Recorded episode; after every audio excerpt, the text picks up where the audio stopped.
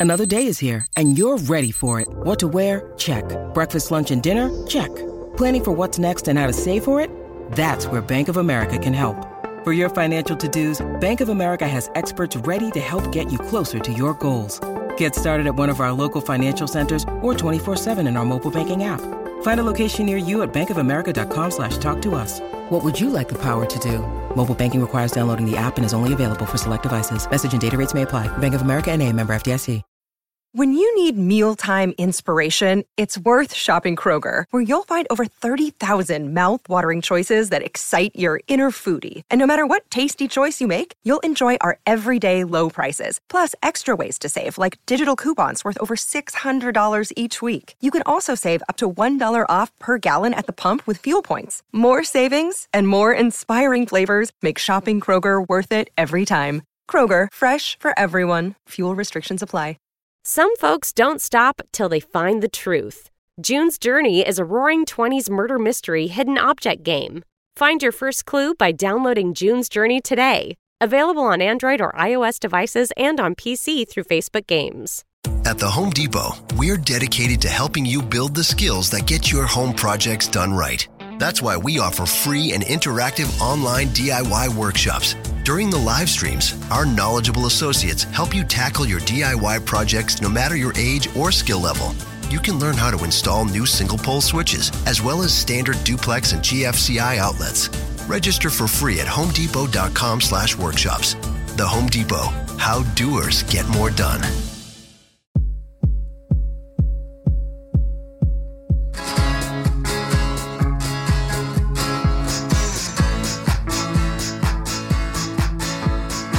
Hey, Holly.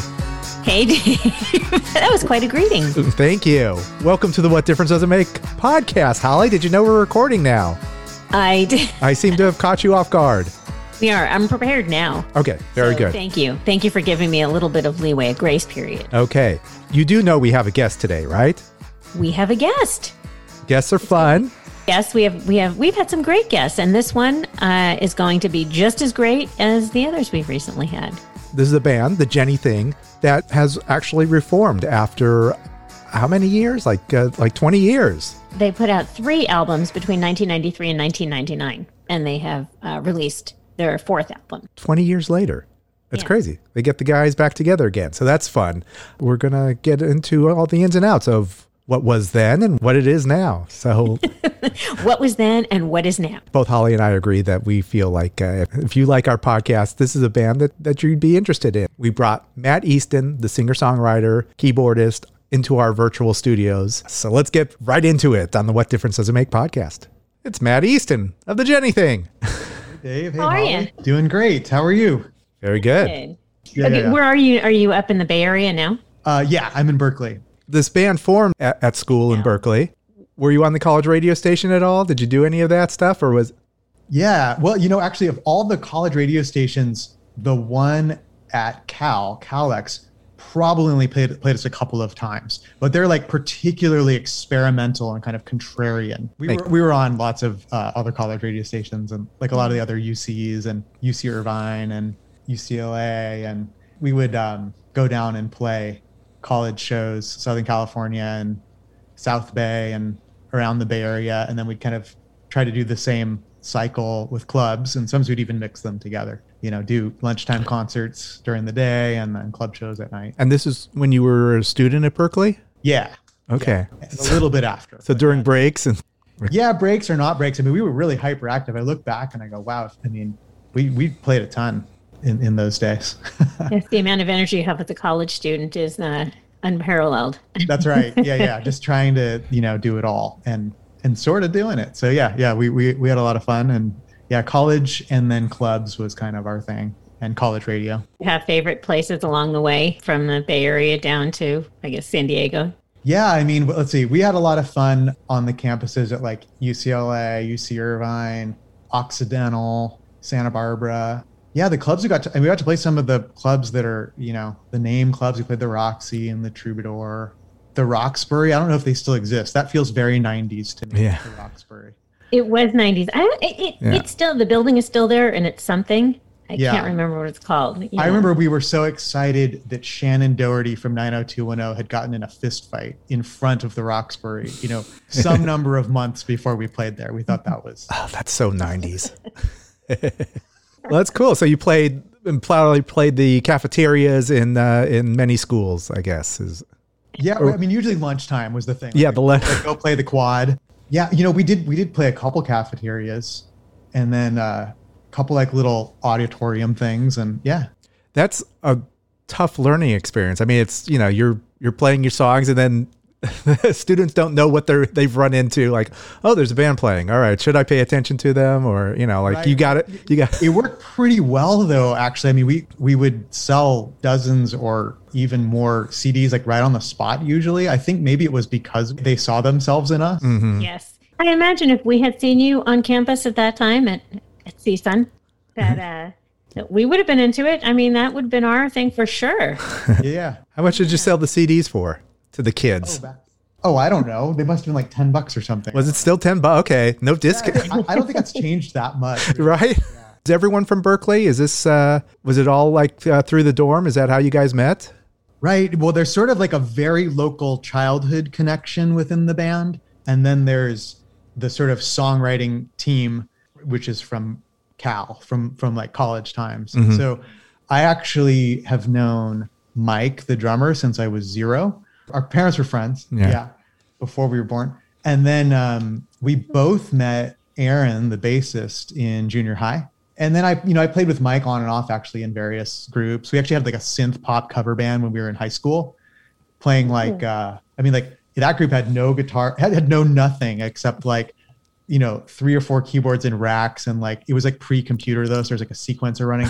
But we were doing Like Kraftwerk. um, yeah, yeah, totally. like we would go like to a, uh, you know, a rally at school or like playing the quad at school, and it'd be you know like OMD, Depeche Mode, um, Alphaville, you know these these sorts of things. Anyway, yeah, but Mike was in that group too, and then um, it was really going to college and in some ways leaving behind serious piano playing and sort of wanting to be an instrumentalist and getting more into writing, just writing poetry and prose and stuff. And I'm an English lit major. And uh, You were the moody guy in the corner. yeah, I mean, I was in the corner, but I mean, I spent some time in the corner.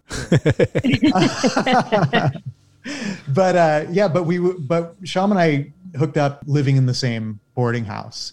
And uh, he was a guitarist, and I was, you know, wanting to write and and getting more comfortable singing. And that core thing is, you know, exactly the same thing that led us to make this fourth record you know many many years later. Yeah so those are sort of the two tracks. One is like childhood friends and then the other Yeah. one is this writing partner who i found. And then the four of us are great great friends and have been uh, you know during and after and again uh, related to the band. But you know beyond music we're kind of lifelong friends That's such a great story. That's a really, really nice story. well, especially the moms being friends or the parents Yeah, being that, friends. yeah, that's what Holly relates to.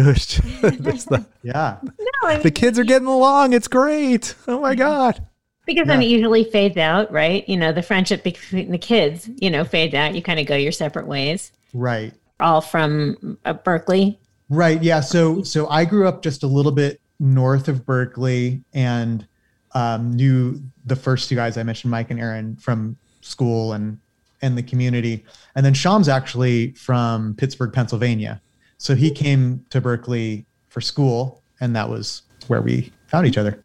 I think I read in the in your bio, or you got you kind of went your separate ways after the last album. You knew it was going to be your last album together. Yeah. Kind yeah. of had made that decision. Yeah, I mean, well, you know, Sean was moving on with his schooling and career, and and the rest of us sort of were beginning to. We're a little behind him, but yeah, and that and that was just sort of a natural ending, you know. And and we had this album going, we had a bunch of songs going, and we just sort of wanted to button it up and finish it. That one was real quiet. I think it's actually, I mean, if I do say so myself, I think it's a pretty good record. But also, mm-hmm. we you know we didn't like we played one show after that record, and that was it. And and actually it's crazy to me that we actually made a fourth album. Like that's actually that was not the plan at all to make a fourth album.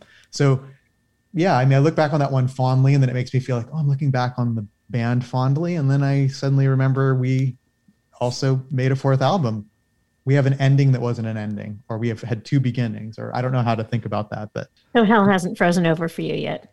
that's right. My arms are full of spears and blades.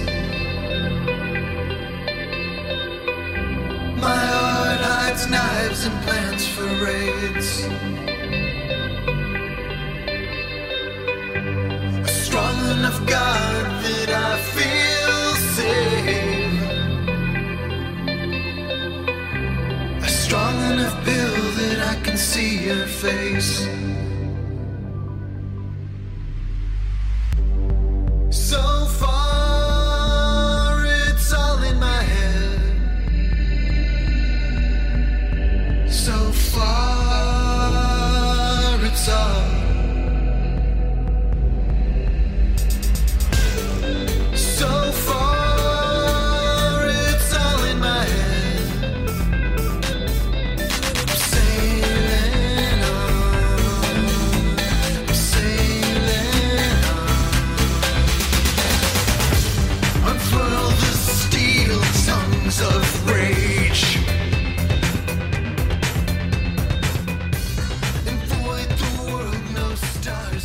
Was it just too much of um, like jumping in the van and and uh, you know you're you're in your mid twenties now and it's it's another another grind and we got to get to you know we got to get to Phoenix by uh, in 15 hours and you know. Right, right. Well, I suppose it's that. I mean, it's it's also I think you know we we became sort of a functioning group, like you're describing a, a, a little cottage business sort of, and yeah, I think I think in some ways we just thought, okay, well we've we've we've run our course and we we made some songs and and we moved on. And um, and then I spent some time between you know that time and now you know writing my own stuff and playing a few little gigs here and there. And but yeah I, I specifically felt like the the creative energy that I, I get from this group and in particular working with Sham on on songs that that's the thing that lives on and is a passion of mine to this day is is the songs. And we were very serious about the songs then but it also came with all of the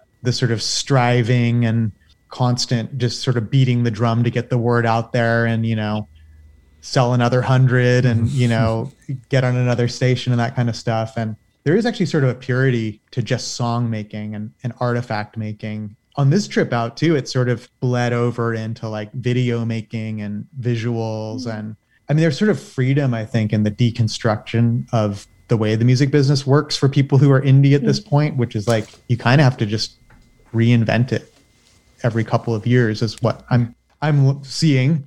Uh, and i think i'm about to learn you know I'll, I'll probably have to reinvent just to just to make the next record. But there's also like freedom in that that there's it's less systematic. I think that was actually a thing like when you're describing like you know get to the next gig you know? Yeah. um, it became really systematic. And i think we picture that you know that sort of 90s tour that sort of pre i think of pre and post grunge is you know both both had that like post punk thing of like go out there and like you know bring your music to the to the people and do it yourself. And there is also a lot of structure actually to that right? It was it was independent but it was very structured actually. So now i'm feeling very unstructured it's a, well, the business itself it's is different now, I think, than than back then. Oh, But also, you know, you're older and wiser. yeah perhaps yeah yes in spite of myself it i hope it's true How did you come back together musically? it was physical proximity in in large part i mean i will say that you know there's sort of this fondness that's you know part nostalgia and part just personal connection that the band uh, has has consistently shared there's actually a trip i took out to new york with my family. We visited sham. He was working in in manhattan then. We saw each other you know his four and my four and hung out a bit and that was really mm-hmm. nice. And then shortly thereafter he came out here and said they were thinking about relocating to California. So they actually moved to Davis, which is probably 45 minutes north of here, I think around 2015. And so 2016 ish, we kind of actually settled into something of a writing pattern with each other. I mean, like these things start, they're like with anybody, right? It's like, oh, I've got half a song and you want to paddle it forward a little bit, or, you know, you've got a whole song, let's break it down and remake it you know together and those sorts of things and And then it was the song American Canyon, which the album uh, is of the same title, where we really quite suddenly, like in one day, it felt like we sort of hit this vein of of words and sound and and energy that felt very authentic to us and also very different than anything we'd previously done. And so that was sort of a galvanizing let's rally around this one mm-hmm. and bring up the level of everything else we have cooking and then also write right forward thematically kind of from there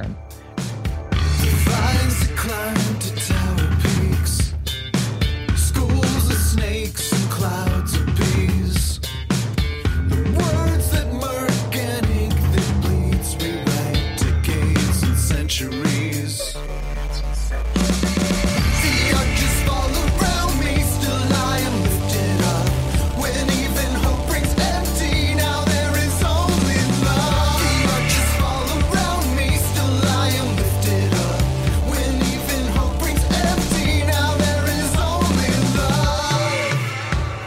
but it, it came back together both organically and with discipline. I would say it was it was half and half. There is something there where we have chemistry where where it's you know he he sees things differently i see things differently and then the pop song format is so small but deceptively simple. You sort of come up with all these tricks to freight you know four minutes with a little bit more resonance or a little bit more oblique information or to try to get reactions out of the person who's listening and i think that's where he and i kind of shine is that, we each do really different things to achieve that same broad goal Talking with Matt Easton of the Jenny Thing. We're going to take a break and we will be right back.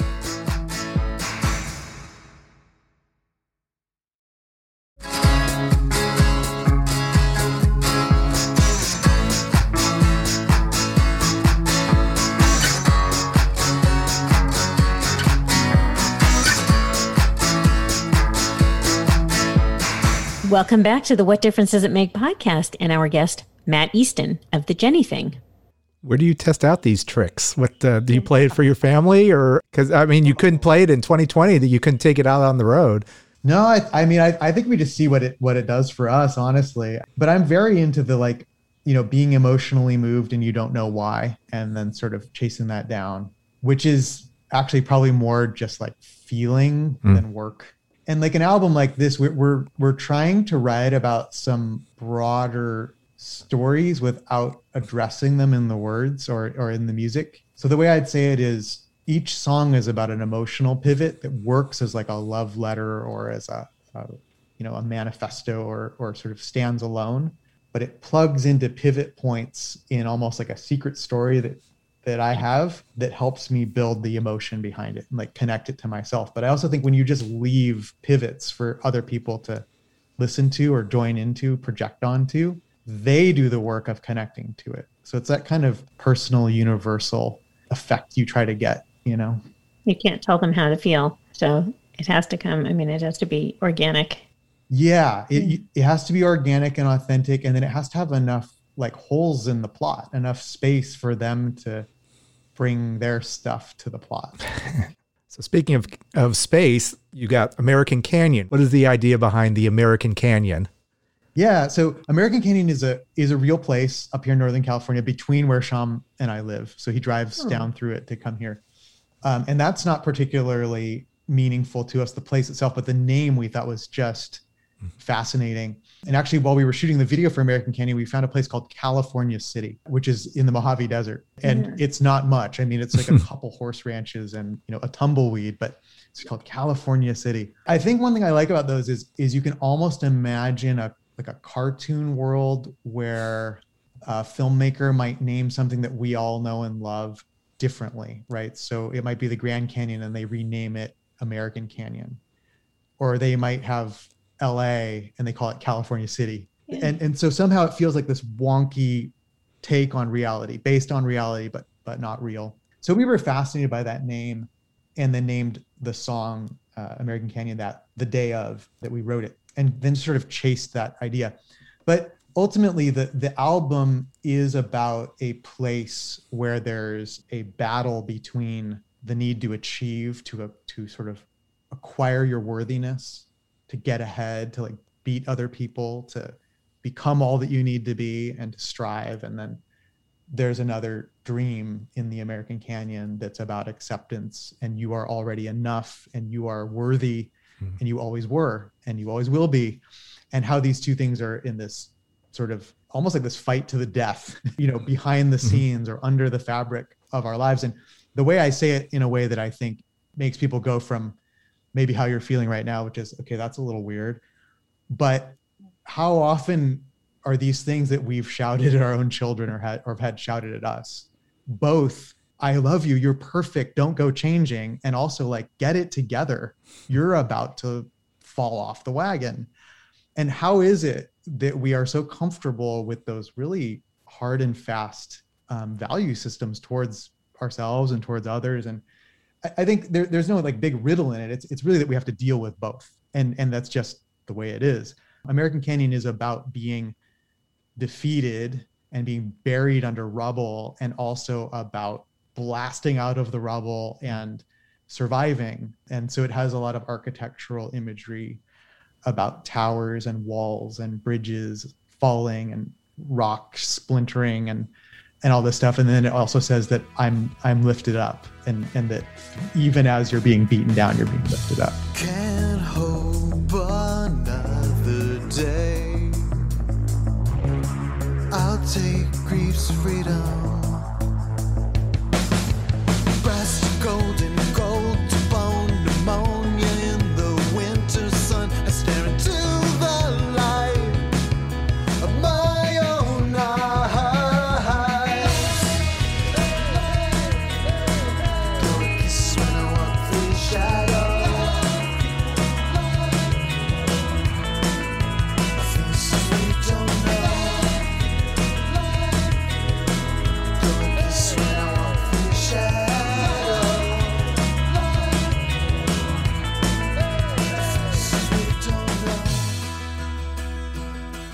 Some of the the writings on about the album they've called it cinematic. Were there any movies that you watched that uh, were inspiring for for you? You know like i don't know it sounds like badlands or or something you know like s- some 70s type uh, movies that Yeah. they might have been watching. Not any specific movies but i think you're on the right track for like what was was in the imagination. I, I mean i think of david lynch for a couple of reasons um, and not any specific movies but i i just think he's really comfortable bringing an element in and then like sort of baking it in and not explaining it or even like not articulating it it's almost like Right. it's just a a totem like a reference point for him happens to show up in the movie mm-hmm. and you're and you're like i guess this guy needed this element to make this movie for us and you can you can either try to take all of it in or just take some of it in and i i think you know in the end you get a four minute pop song right? Mm-hmm. you listen to it has a nice beat you kind of go oh yeah you know things aren't going well for this guy and i kind of relate to it and like oh that was a weird phrase that just went by. That's intriguing. And then you hear a nice little guitar part and then the song's over right? I would say that there's a filmic background that we're we're bringing in in terms of like character or element or force that's written in there's um there's one song that has spoken word like a little script that i wrote and that mainly aaron the bassist carries. He has sort of the stentorian shakespearean delivery. So he plays the main character. And uh, and i play sort of like the the trickster helper character. That one's actually built as like a soundtrack right? It's actually supposed to feel as though you're in the aftermath of a battle and a, a, a little army of people is planning on how to get out and, and their dilemma Lieutenant, we've just landed across the airfield. Faraday, thank God. We lost. We lost so many last night. So many, so fast. We'll lose all our light in a couple of hours. Sooner than that, with all the dust and smoke. alive or dead. Move as many as you can, Onto the lights. We'll be flying with the angels of the sky. If we go hard, we'll be within spitting distance of home in a day. yeah, definitely a cinematic approach to sound and also creation. You also created some some artwork. I saw I watched the uh, the lyric video for Lightfield, and uh, apparently there's your name as as the guy who created the, the art for this uh, for this video. What is are you formally trained or is this something that you've I'm kind of 100% not formally trained. Yeah, I worked with an animator who did all of the motion, but I created the the concept and the little flying car and and, and all of those elements. Um, and then I actually ended up doing the singles art for all of the singles for the album, which is super different from the art that actually goes on the album itself. Yeah, so there's there's the hand drawn world, the the matte sort of primitive art, Mhm. and then there's the album art, which I helped concept, but had like real people do beautiful photography and also really nice um, creature art. We have this sort of um, flying space sea urchin who's like the nemesis of the of the hero of the story or you whenever whenever you switch between you know these ideas of of inherent worthiness and striving for worth the sea urchin flips to the opposite side of the table and and sort of fights you. So it's it's this creature that will fight you no matter what you do. And that appears on the album art. Then the third lane is the video uh, where this uh, for American Canyon, and uh, the director's Ramesh Nicholas Iyer, and he did this fantastic video, super beautiful. The record itself and the video, I think, are just really for me important uh, story artifacts, and kind of they stand alone, they work together. It's really, it's really going to be cool. Okay, so the, the new the next single, Paper Angel, you, I think you described it as uh, Mick Jagger meets Lady Gaga. Please explain. Sure, sure. Yeah, I, I think I say those things when I'm um, about the way that I'm emoting when I'm singing. and so, yeah, when I say that, I mean like with you know with with Mick Jagger, I think I'm just sort of going for a little more nose in the vocal, you know, a little more snarl, and then you know Gaga uses the low part.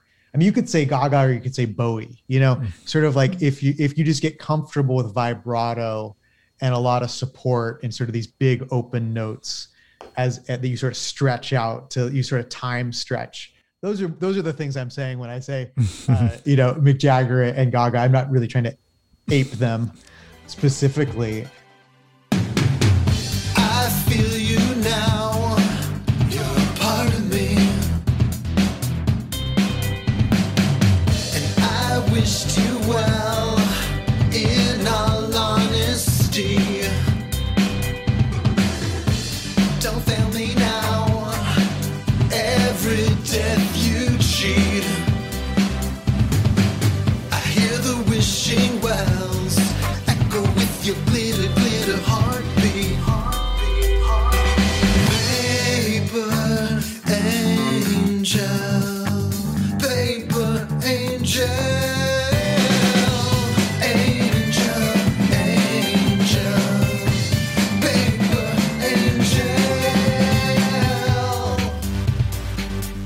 Uh, I pulled up a couple YouTube videos of, of you guys on Star Search. Now, come on, what's what's happening?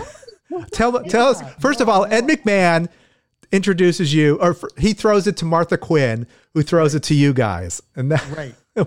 what is that? What was that like? Oh, it was great. I mean, it, you know, it's it was a it was a strange time. Like I, it, that was during the time that we were done with our second record and humming and hawing about the third record, right? Our our, our would be last record, and um, it felt kind of random and off brand to be turning Right. to Star Search, but they they sought us out. I mean, that, Oh, that, really? that was the weird thing was they were so I think on this like Green Day Counting Crows thing, which you know at the time was sort of the, This was '94. yeah, this was sort of the matrix yeah. of Berkeley at the time, right? So they they they roll into Berkeley, they go in. This this literally happened because the guy who worked at the store told me, but some producer from Star Search like you know pulls up, double parks, walks into Rasputin's records, which is you know sort of sort of like I mean we have an amoeba also, but it's sort of like Rasputin's is our amoeba Mhm. amoeba is your amoeba, right? And pops into Rasputin's, says, Hey, what indie bands are big here? And they say, Well, the Jenny thing is sold the most indie, you know, is, the biggest indie seller of the year here, which actually they hadn't told us. We went back and checked, and it was true. So this guy, I, I don't remember what his name was, but anyway, this this guy then just calls me up and says, "I'm, I'm from Star Search. We want to get you guys on the show." And I think it was like an answering machine. It says, "Which one of my friends is this?" Right.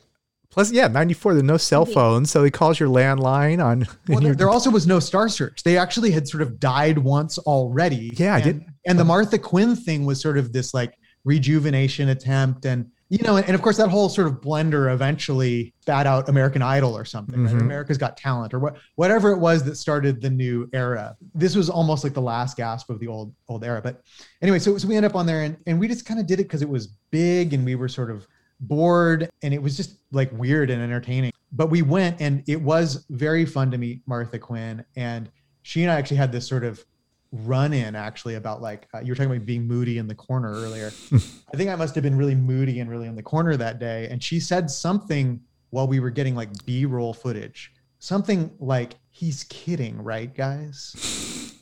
So something like that. And and I was, uh, and I'm usually in very good humor. I don't think I, I'm extraordinarily thin skinned, but that day I sure was. And I really was like, I was pissed. It was, it, it was, it was like, how dare you? Like, you know, That's so 94. Just I don't grunge, just a grunge attitude.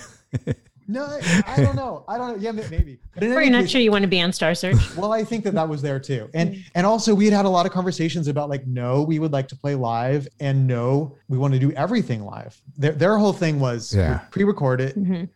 and then they said, okay, well, pre-record the instruments and you can sing live. And then it was like, no, we're going to do the whole thing live, and we did. But it was like through insistence. Wow, good for you guys. Did so you're Yeah. feeling sort of like both like, boy, this isn't our place, and we're having to stick to our guns, but why you know anyway so she made this comment i was really irritated and we got back together and talked and she eventually we, we were hanging around disneyland and stuff so we had to go to her trailer and Well, that's where I was wondering where Pleasure Island was. I was, I was like, is that Yeah, a, Pleasure Island. is, That- that's an old part of disney world that got taken away Oh, it was okay. like a, it was like adult disney world like See- it had like had like six nightclubs and like this outdoor stage it was actually strangely a little bit cool it was it was sort of vegasy anyway funny. so so uh yeah anyway but i wrote a song called martha on the last album uh, about that Did you- and sort oh. of about you know over seriousness and uh, i think i just kind of stayed with the over seriousness theme on that but it's called martha and it it's actually one of our most we've we've gotten a lot of cure comments over the years and we um, especially when we were really guitar based we Mhm. we love the cure and that song really you know we, we definitely are like wearing our cure on our sleeve on that one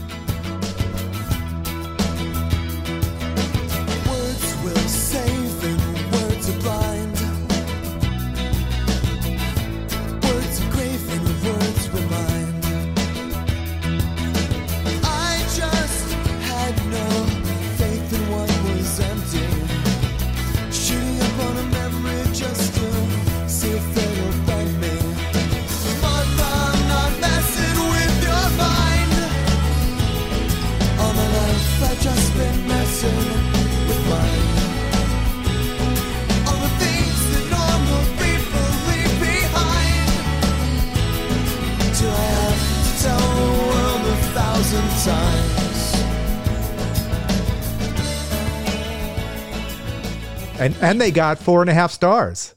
Roger McGuinn was one of the judges. So that's kind of cool.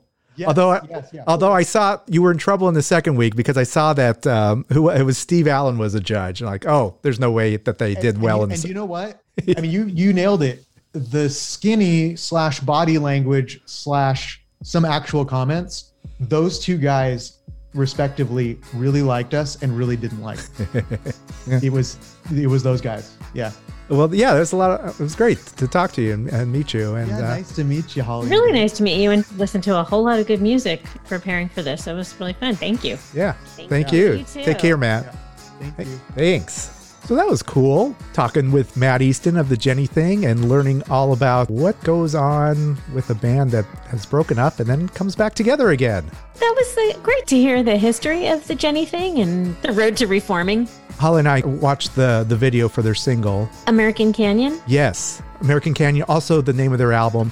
I would suggest checking out the video. It's kind of it's very cool. How do you find us on YouTube? It's very easy to find us. If you go to YouTube, you can find the What Difference Does It Make podcast. We have our very own channel, and you'll find other behind the scenes little nuggets. So subscribe to our YouTube channel and uh, have some fun. Wonderful. Another good episode, Holly. Congratulations. Thank you, Dave, and congratulations to you too. Well, thank you very much.